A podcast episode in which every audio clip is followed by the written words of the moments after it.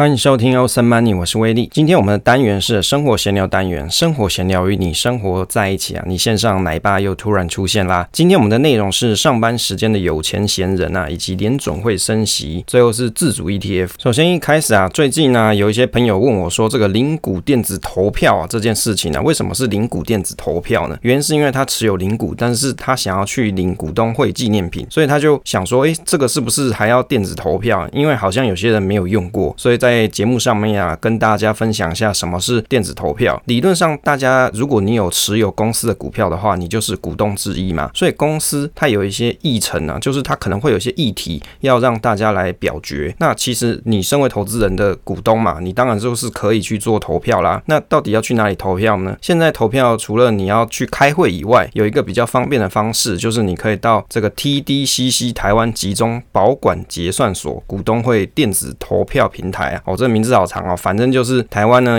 有做了一个电子投票平台，你可以在这上面去做投票。因为你登录进去的时候啊，你就会看到说你所有买的股票，它有开股东会嘛？那你点进去的时候，你就会看得到说公司现在有没有表决哪些议程，例如说要再选什么代表啊，或者是要选董事会什么的，这些东西都可以在上面看到。那你就可以决定说你要投是还是否，就是你投同意还是否决票。当然啦，大部分人我相信你买股票，其实你根本就不不会。去投这个东西，所以很多人呢，就是因为你要领领股纪念品的时候，你才会登进去看。那为什么要做这个事情呢？其实以前领股去领纪念品是不用印这个电子投票书的，只是因为太多人玩这个领股交易，然后去买个一股，然后去领纪念品，所以呢，这些公司就开始想说，好吧，既然你要来领嘛，那至少你来参加一下我们的投票，让公司的这些议题啊，可以让更多的股东去参与啊，这就是公司的目的，所以就可以拿着这一张领股电子投票。你要把它印出来哦，你要把电子投票书把它印出来之后，跟着你的领股通知书一起拿去给代换中心或是代换的这个店家，他就可以去帮你换纪念品，就是这么简单啦。那我们社群上的好朋友小金探啊，他很有趣，他就是说他就喜欢领纪念品，就觉得领纪念品是一件很有趣的事情。其实有些朋友会觉得说，你买股票其实应该在意的是你到底股票有没有赚钱嘛，就是你报酬有没有达到嘛，怎么会去在意纪念品？那威力的想法是说，有的人就是喜喜欢纪念品。啊，喜欢当股东的这种感觉，跟着公司一起成长。那每年看看公司可以给这些股东、小股东们有什么惊喜的礼物。那我觉得这也没有什么不好，毕竟你是身为股东之一嘛。那去参与，然后去了解公司现在有投哪些票，那你也去领了他的纪念品，让你跟公司一起成长。这种参与感其实也是蛮好的啊，就好像你每年啊就会收到一个礼物一样啊，这也是不错的一件事情。第二个题目是上班时间的有钱闲人啊，啊，这个题目到底是怎么来的啊？这个礼拜呢，有有一天威力呢去银行办一下事情，就下午请了假，就去银行弄点事情啊。结果我在那边写资料的时候啊，旁边就走进来一个阿嬷。这个阿嬷呢，就坐在旁边跟这个柜员在讲说：“哦，他现在要买日币，就在跟这个行员在讨论说要买日币这件事情。然后呢，他要买现钞，那大概要十万块台币这样。那他就在那边研究半天，跟这个行员在讨论这个汇率啊，美金怎么样啊，日币怎么样啊。他又讲说他的美金啊，现钞都是去另外一间银行买。那这边这个银行呢，他都是买日币啊，就是他有分开就对，他可能觉得说某一家的汇率他比较喜欢，那行员就会建议他说，哎，你买日币的话要买在本子里面，不要去买现钞。那但是阿嬷其实没有在鸟他，就觉得说我就是要买现钞出来放，所以最后这个阿嬷呢，他真的是领了日币的现钞，然后收到他的包包里面就走了，就蛮有趣的。那为什么行员会这样建议他？理论上你如果是买现货，就是你买这个纸钞嘛，跟你买集齐这是是不一样的，所以。集齐一般来说会比较便宜一点，因为你买现钞的话，银行这些它是要有交易的成本的，它要储存这个现钞，它是有成本的，所以一般会建议你投资的人，你去买集齐就好，放在你的日币的户头里面就可以了，就外币户头里面就 OK 了，就没有必要去领出来，除非你今天要去日本玩嘛。那我知道有些朋友他可能会在机场的时候去领日币，或者你可以到了当地再去领，这都可以。可是如果你现在没有这个需求，你只是想要投资的话，说实在真真的是不用领出来。放在柜子里面 生灰尘啊，这个是没什么意思，而且又比较贵。但是以阿嬷那个年纪，她其实不懂，她会觉得说，我就是领到了现钞，我手拿到了，放在我身上，我觉得安心。等我觉得有赚的时候，我就把它卖掉。哦，这是阿嬷的想法。那最近真的是蛮多人在研究说这个汇率的东西，因为美元它一直在升值嘛，所以就相对其他的货币就开始贬值，反而就会有人去逢低承接。那另外我还有听到说，阿嬷还有讲说，以前有一个银行的理专呐，推荐他买买商商行。那但是呢，他现在发现说，他买到这些股票，他发现怕到了。他发现最后啊，其实储蓄险最适合他自己，因为他怕买股票又赔钱了。听到这里啊，应该有些朋友会觉得很奇怪，这个储蓄险搞不好你去算一下，每年的 XIR 很低啊，而且你解约还会赔钱，怎么会想去买储蓄险？可是对阿嬷来说，这正是最适合他的方式哦。如果你跟他讲买股票啊，他反而会觉得很害怕，因为以前行员推荐他，结果他买到可能不好的价位，后来一直跌，心情就很差嘛，最后就赔钱收场。可是他买储蓄险，他会真的觉得说他有真的在存钱的那种感觉。所以我听到这边，我真的觉得其实也不用去说服阿嬷，或者是你在跟他讲说你去买机器啊，或者是你去买股票，这些都不用，因为阿嬷就有他自己的投资方式。威力也看了一下这个三商行啊这一档股票啊，说实在，他现在股价价位大概是在二十二十一块左右啊。那近五年的平均值利率也有个五点七五 percent，说实在的也没有不好。EPS 呢，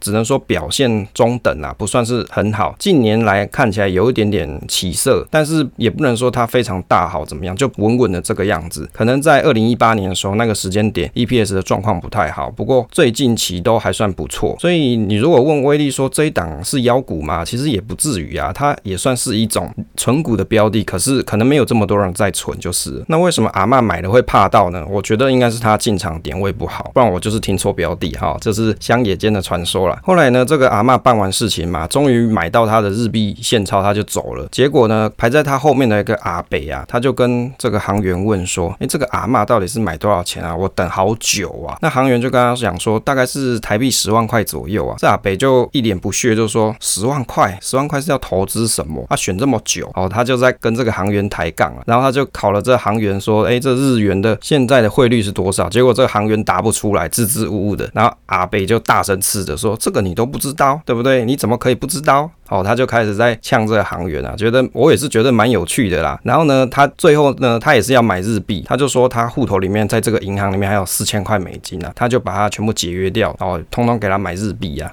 那他还有提到说，他觉得另外一间银行叫做中信银行啊，他说他在那一间银行啊，跟一个理财专员啊，理专啊合作很多年呐、啊。他后来发现说，这个理专啊觉得很差，为什么？因为美元他是在那边做定存啊，做固定利率，结果现在美元原升值嘛，理论上他应该是要把定存的部分重新解约，再重新定存一次，那他的利率会比较好嘛。可是呢，这个李专就没有跟他讲这些事情，让他觉得非常生气，就觉得他们很差。很烂，于是呢，他就到了那个银行啊，去解约他的定存三千万台币，哦，就是等值美金啦，他就把它解约掉。他故意要让这个李专啊去写报告啦。他说啊，如果这个服务再差，他就再解约三千万；如果再更差，他就再解约三千万。威力听到这里就觉得哇，这个阿伯啊，看不出来身价上亿耶。哦，他穿的就很像大家去买这个排队快筛有没有？就看起来就一般人啊，怎么知道他身价上亿？好厉害哦。于是呢，他又在问这行员说：“哎，你买房了没有？”行员说：“有。”啊，就在附近有买一瓶十八万啊，就在前几年买的。那阿北说啊，他觉得说最近啊，房子如果你是刚性需求，比如说你要结婚啊之类的，那你可以买。可是如果要投资就不建议。他说呢，他在这附近有好几间房啊，买了放着都没有用到，他都是选成屋来买，他不买预售屋，他觉得预售屋太烂，他要成屋才可以去看有没有漏水。所以这是他的买房哲学，我也学习了一下。他说他还有一间房子给他妹住，他说买了四百多万，就是当年啦。现在呢，他想把这房子给他妹，结果他妹说不要啊。那威力心想就说，当然不要啊，有这个哥哥缴房屋税当然好，干嘛自己买嘞？反正都可以住爽爽。接着这个阿贝啊，又在跟这个行员聊天，他说他在这里啊，这间银行一刚开始成立的时候啊，在这个地点开始营业的时候，他就因为人情的关系，就在这里定存一千万。他表示他是大户啊，大户的思维是不一样，就开始在怎么讲，有点像 showing off 的概念啊。威利听到这就觉得一件事情，哇，这上班时间的有钱。闲人还真是多，就是没事干，专门来找行员聊天，就在这边讲一些有的没的。讲实在的，你在那边买日币，好用等值四千块美金去换日币，说实在，那个投资量也不多，单纯就是来找人家聊天。然后这是上班时间有钱闲人，就跟大家闲聊一下。不知知道你各位的身边是不是也有这样子的人呢？第三个啊，在我们这个五月五号的这一天啊，联准会有公布了这个升息啊，应该是五月四号的晚间呐，台湾时间的晚间。那五月四号大家就要看这个新闻，说哎，看这台股是会涨还是跌嘛？那美国呢升息，它是升息了两码，等于是上调了五十个基点，是二十二年来最大的升息幅度。所以市场上就有很多人在想说，诶，本来是预期联准会它的升息幅度要更大，结果没有更大。不不过就威力的角度来看啊，这联准会它其实就是一个操盘的概念。它一方面希望说国内通货膨胀的压力可以降低嘛，那一方面又想说不要影响到市场太大，所以它就这样收放收放的方式。不过最终预期还是要把市场上的浮资啊，这个多余的资金把它回收回来，这才是它的目的。在这个消息宣布之后啊，股票大概是先跌后涨，美元美债是先涨后跌，黄金比特币是先跌后涨，原油是一直保持强势啊。其实我觉得联准会它有一个最终目的，当然这个最终目的啊，除了让市场上的游资可以回来，就是降低购债嘛，让市场上的这个资金可以回笼之外啊，另外一个重要的目的就是希望它的经济可以成长，又不至于停滞性通膨。所以你就会发现说，如果发生比如说市场景气不太好的时候，搞不好它又反手一做，变成说它又继续印钞。但是呢，就现在的角度来看，它可能在今年还是在持续升息当中。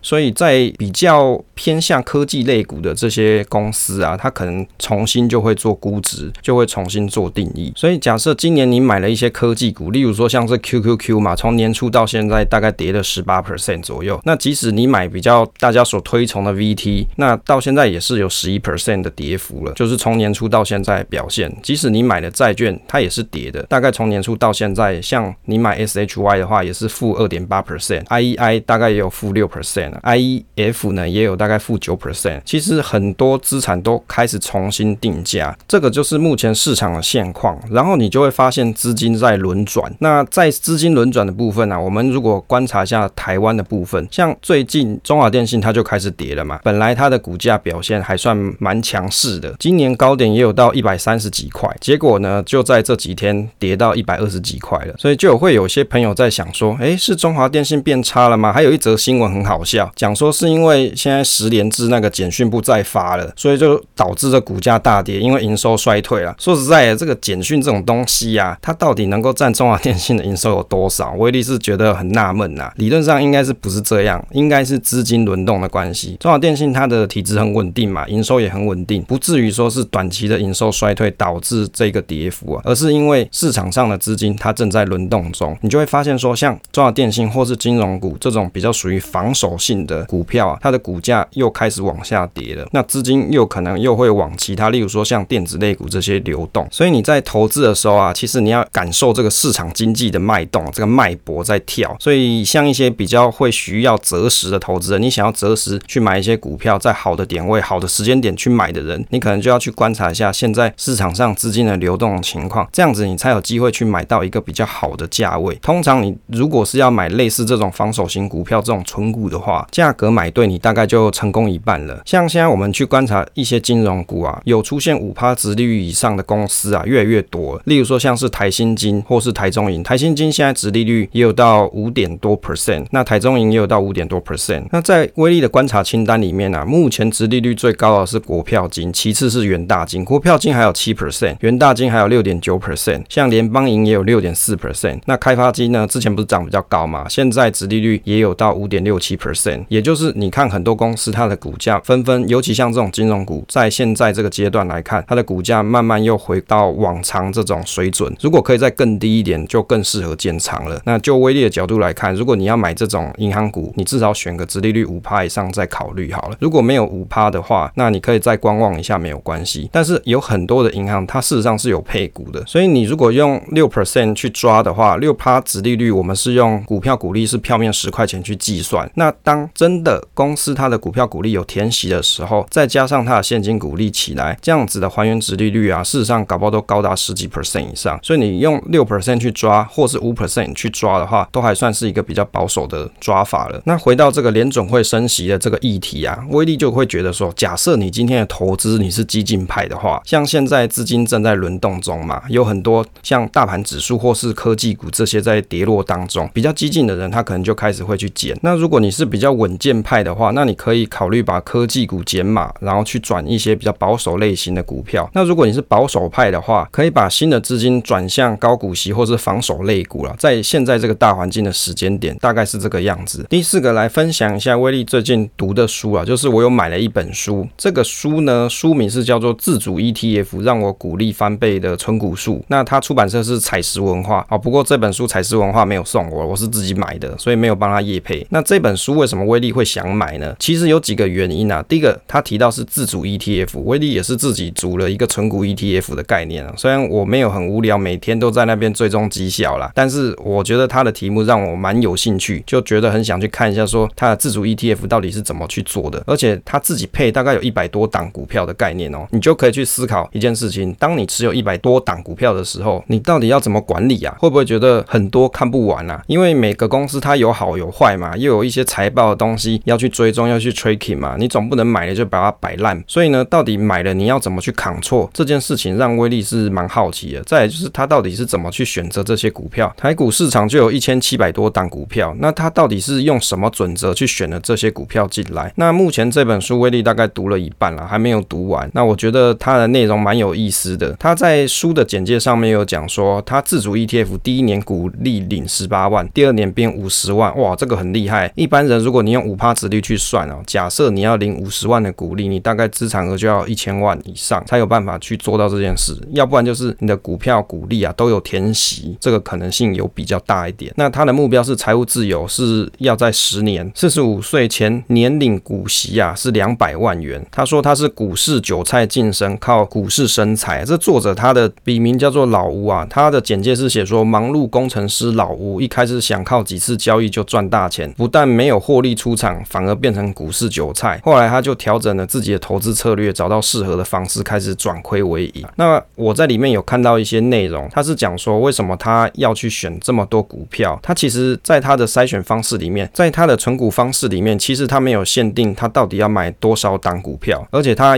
的准则，他给自己的入额是，他觉得不好的时候，他就可以去把它卖掉，或者是在买过新的股票。不过他有去定一些卖股票的准则啦，例如说他可能是几季亏钱之类的，那细节是在他书里面有写，那威利没有详细背起来。不过我觉得，如果你要做交易的人啊，你应该是要写一下自己的投资逻辑跟想法，那一定要照自己的想法去做。当然你是可以滚动式修正啊，但是至少不是乱买乱卖。威利是觉得他在书里面有一句话写的蛮有意思的，威利也感同身受。他说：“股价永远没有最低，只有更低。当你脑海里出现想要多赚一点的时候，往往就是多赔一点的时候。”诶，这个是不是很贴切啊？很多人你在买股票的时候，你会不会有一样的感受？所以他有定义自己应该要卖股的时间点跟买股的准则啦。那我觉得等我看完的时候再跟大家详细的分享。不过就威利的投资方式来说啊，我是不会去买到一百多档股票在库存里面，因为我会觉得真的还蛮难管理的。就光你要 key 你每次买的交易资料到存股表里面的时候，就会觉得好累哦。就你要每个都把它输入进去嘛，那最后试算表才会帮你算出你最终的成本价这些。那威利一直是希望啊，可以把自己的核心持股就分布在那几档上面就好。那其他多余的钱，我也可以考虑去买美股或是买 ETF，这样子的 control 可能会比较方便一点。最后跟大家分享，我在 PTT 上有看到一个文章，这个文章的题目是在讲说，大家认为指数投资是轮椅上的财富吗？这个作者啊，这个原 po 啊，他说他看了一本书叫做《快速致富》，他写的心得是说啊，如果一般人假设你在求学、就业以及你做一般的投资啊，可能呢、你要到年纪很大的时候才可以累积一定的财富，也就是所谓的轮椅上的财富，也就是当你赚到这些钱的时候，你已经是坐在轮椅上垂垂老矣啊。他有节录了一些内容关于这个书籍，其中有一段说到，如果致富之路啊要仰赖股市报酬、努力工作跟节省开支，这是视人生为一场赌注。幸运的话，到退休的时候啊，你有一些积蓄，但是谈不上是有钱人。如果这些慢慢致富的方法管用的话，终能引你为有钱人。但是你手捧财富之时，可能已经是头秃齿落之年啊，就老态龙钟啦。那另外呢，他有提到书里面有说到啊，如果你要透过复利跟时间，那你可能会遇上一个问题，就是慢如牛步啊。他说，时间透过复利创造财富很费时。理财大师没告诉你的是，四十年后你就算没死也是风烛残年。理财大师没告诉你，四十年后的两百五十万大概只等于现在币值的二十五万美元。理财大师没告诉你，他们自己。也不用这种方式来加速累积财富。所以呢，这原坡就有讲说，透过复利跟足够久的时间来创造利润的这种指数型投资，是不是很像书本里面所提到的情境呢？那他就想问大家说，你是不是也认为指数投资啊，赚取的是轮椅上的财富啊？等到你有钱的时候，你都老啦，似乎拿那笔钱来照顾年迈的身体啊，也没有其他的用途啊。所以他就想啊，是不是应该在股市里面杀进杀出，买低卖高啊，去找所谓的标股？虽然风险很大，投注在股市里面的心神跟时间比指数投资还多，但是如果有成功的话，年轻的时候就可以享用财富啊。这是他的想法，也想跟大家做讨论啊。那当然底下就有一堆推文啊，就跟他讲说，穷人只能靠什么区块链翻倍再翻倍啊，那都有道理。但是重点是所谓的好工作是多少薪水，本金要多少？那也有人跟他讲说，可以分一半，两个都要。看到这边、啊，威力就想到说，最近看了一个比较有名的指数化投资人的 FB，他发了一篇文说，今年的全球股市下跌了十三点四 percent，他的 ETF 资产也下跌了十点五二 percent。总之市场下跌了，我也跟着下跌了。然后呢，然后就没有然后了。他说他也没有任何想法跟办法去预测未来的趋势，所以没有什么高见好高论。唯一的心得是，过去几年是如此，反正他跟着市场不会吃亏，因为他是那种忠实的被动型指数化投资人。所以我在想说，他在写这一篇文章的时候，他可能心里面也是一种既来之则安之的那种感受啦。当然，威力会觉得啊，今年的指数化投资人，你可能会面临的就是市场大幅的修正，所以市场的资金在回笼的时候，你就会发现说，不管你是买 VT 啊、VTI、SPY 啊，或是你买台湾的零零五零啊，或是你买台积电啊这些，你就会发现说，资产的价格似乎正在下跌趋势当中。所以对指数化被动型的投资人来说，你要非常有心性，你不要看到你账面上亏了十几趴、二十趴，你就吓到跑掉。但是呢，你必须要去思考说，当你到退休那个年纪的时候，你的资产是不是真能如大家所说的市场长期向上呢？那到那个时间点的时候，你需要钱的时候，你应该怎么办？那我相信这个就是每个人的资产配置跟投资的哲学。回到这个原 po 啊，我觉得他提的问题啊是蛮有意思的，就是你到底要不要去追求一个投资的圣杯？早在你年轻的时候就可以累积到财富，还是你就买指数呢？就是跟随着市场前进就好，然后呢就把时间多花在本业上啊，或者是其他的事情上。其实我觉得这是一种选择，你也不一定要选边站，你也可以做指数化投资，你也可以做自己的短线操作，但是前提是你真的要有时间，因为像有些朋友他真的工作太忙了，你下班时间根本就没有时间去研究这些股票东西。那你对他来说，指数化投资就是一个最便捷，而且他认为心安的投资方式。好，就好像我们这一集节目前面讲，那阿嬷就喜欢买储蓄险，你跟他讲买其他，他都不爱不爱不爱。哦，这就是一样的道理啊。好，时间的关系，今天的分享就跟大家到这边。如果你喜欢这个节目的话，不要忘记分享给你的朋友收听。那也可以到脸书跟威力互动，你也可以私讯给威力，跟威力说说话。分享总是单纯快乐，期待下一次再见。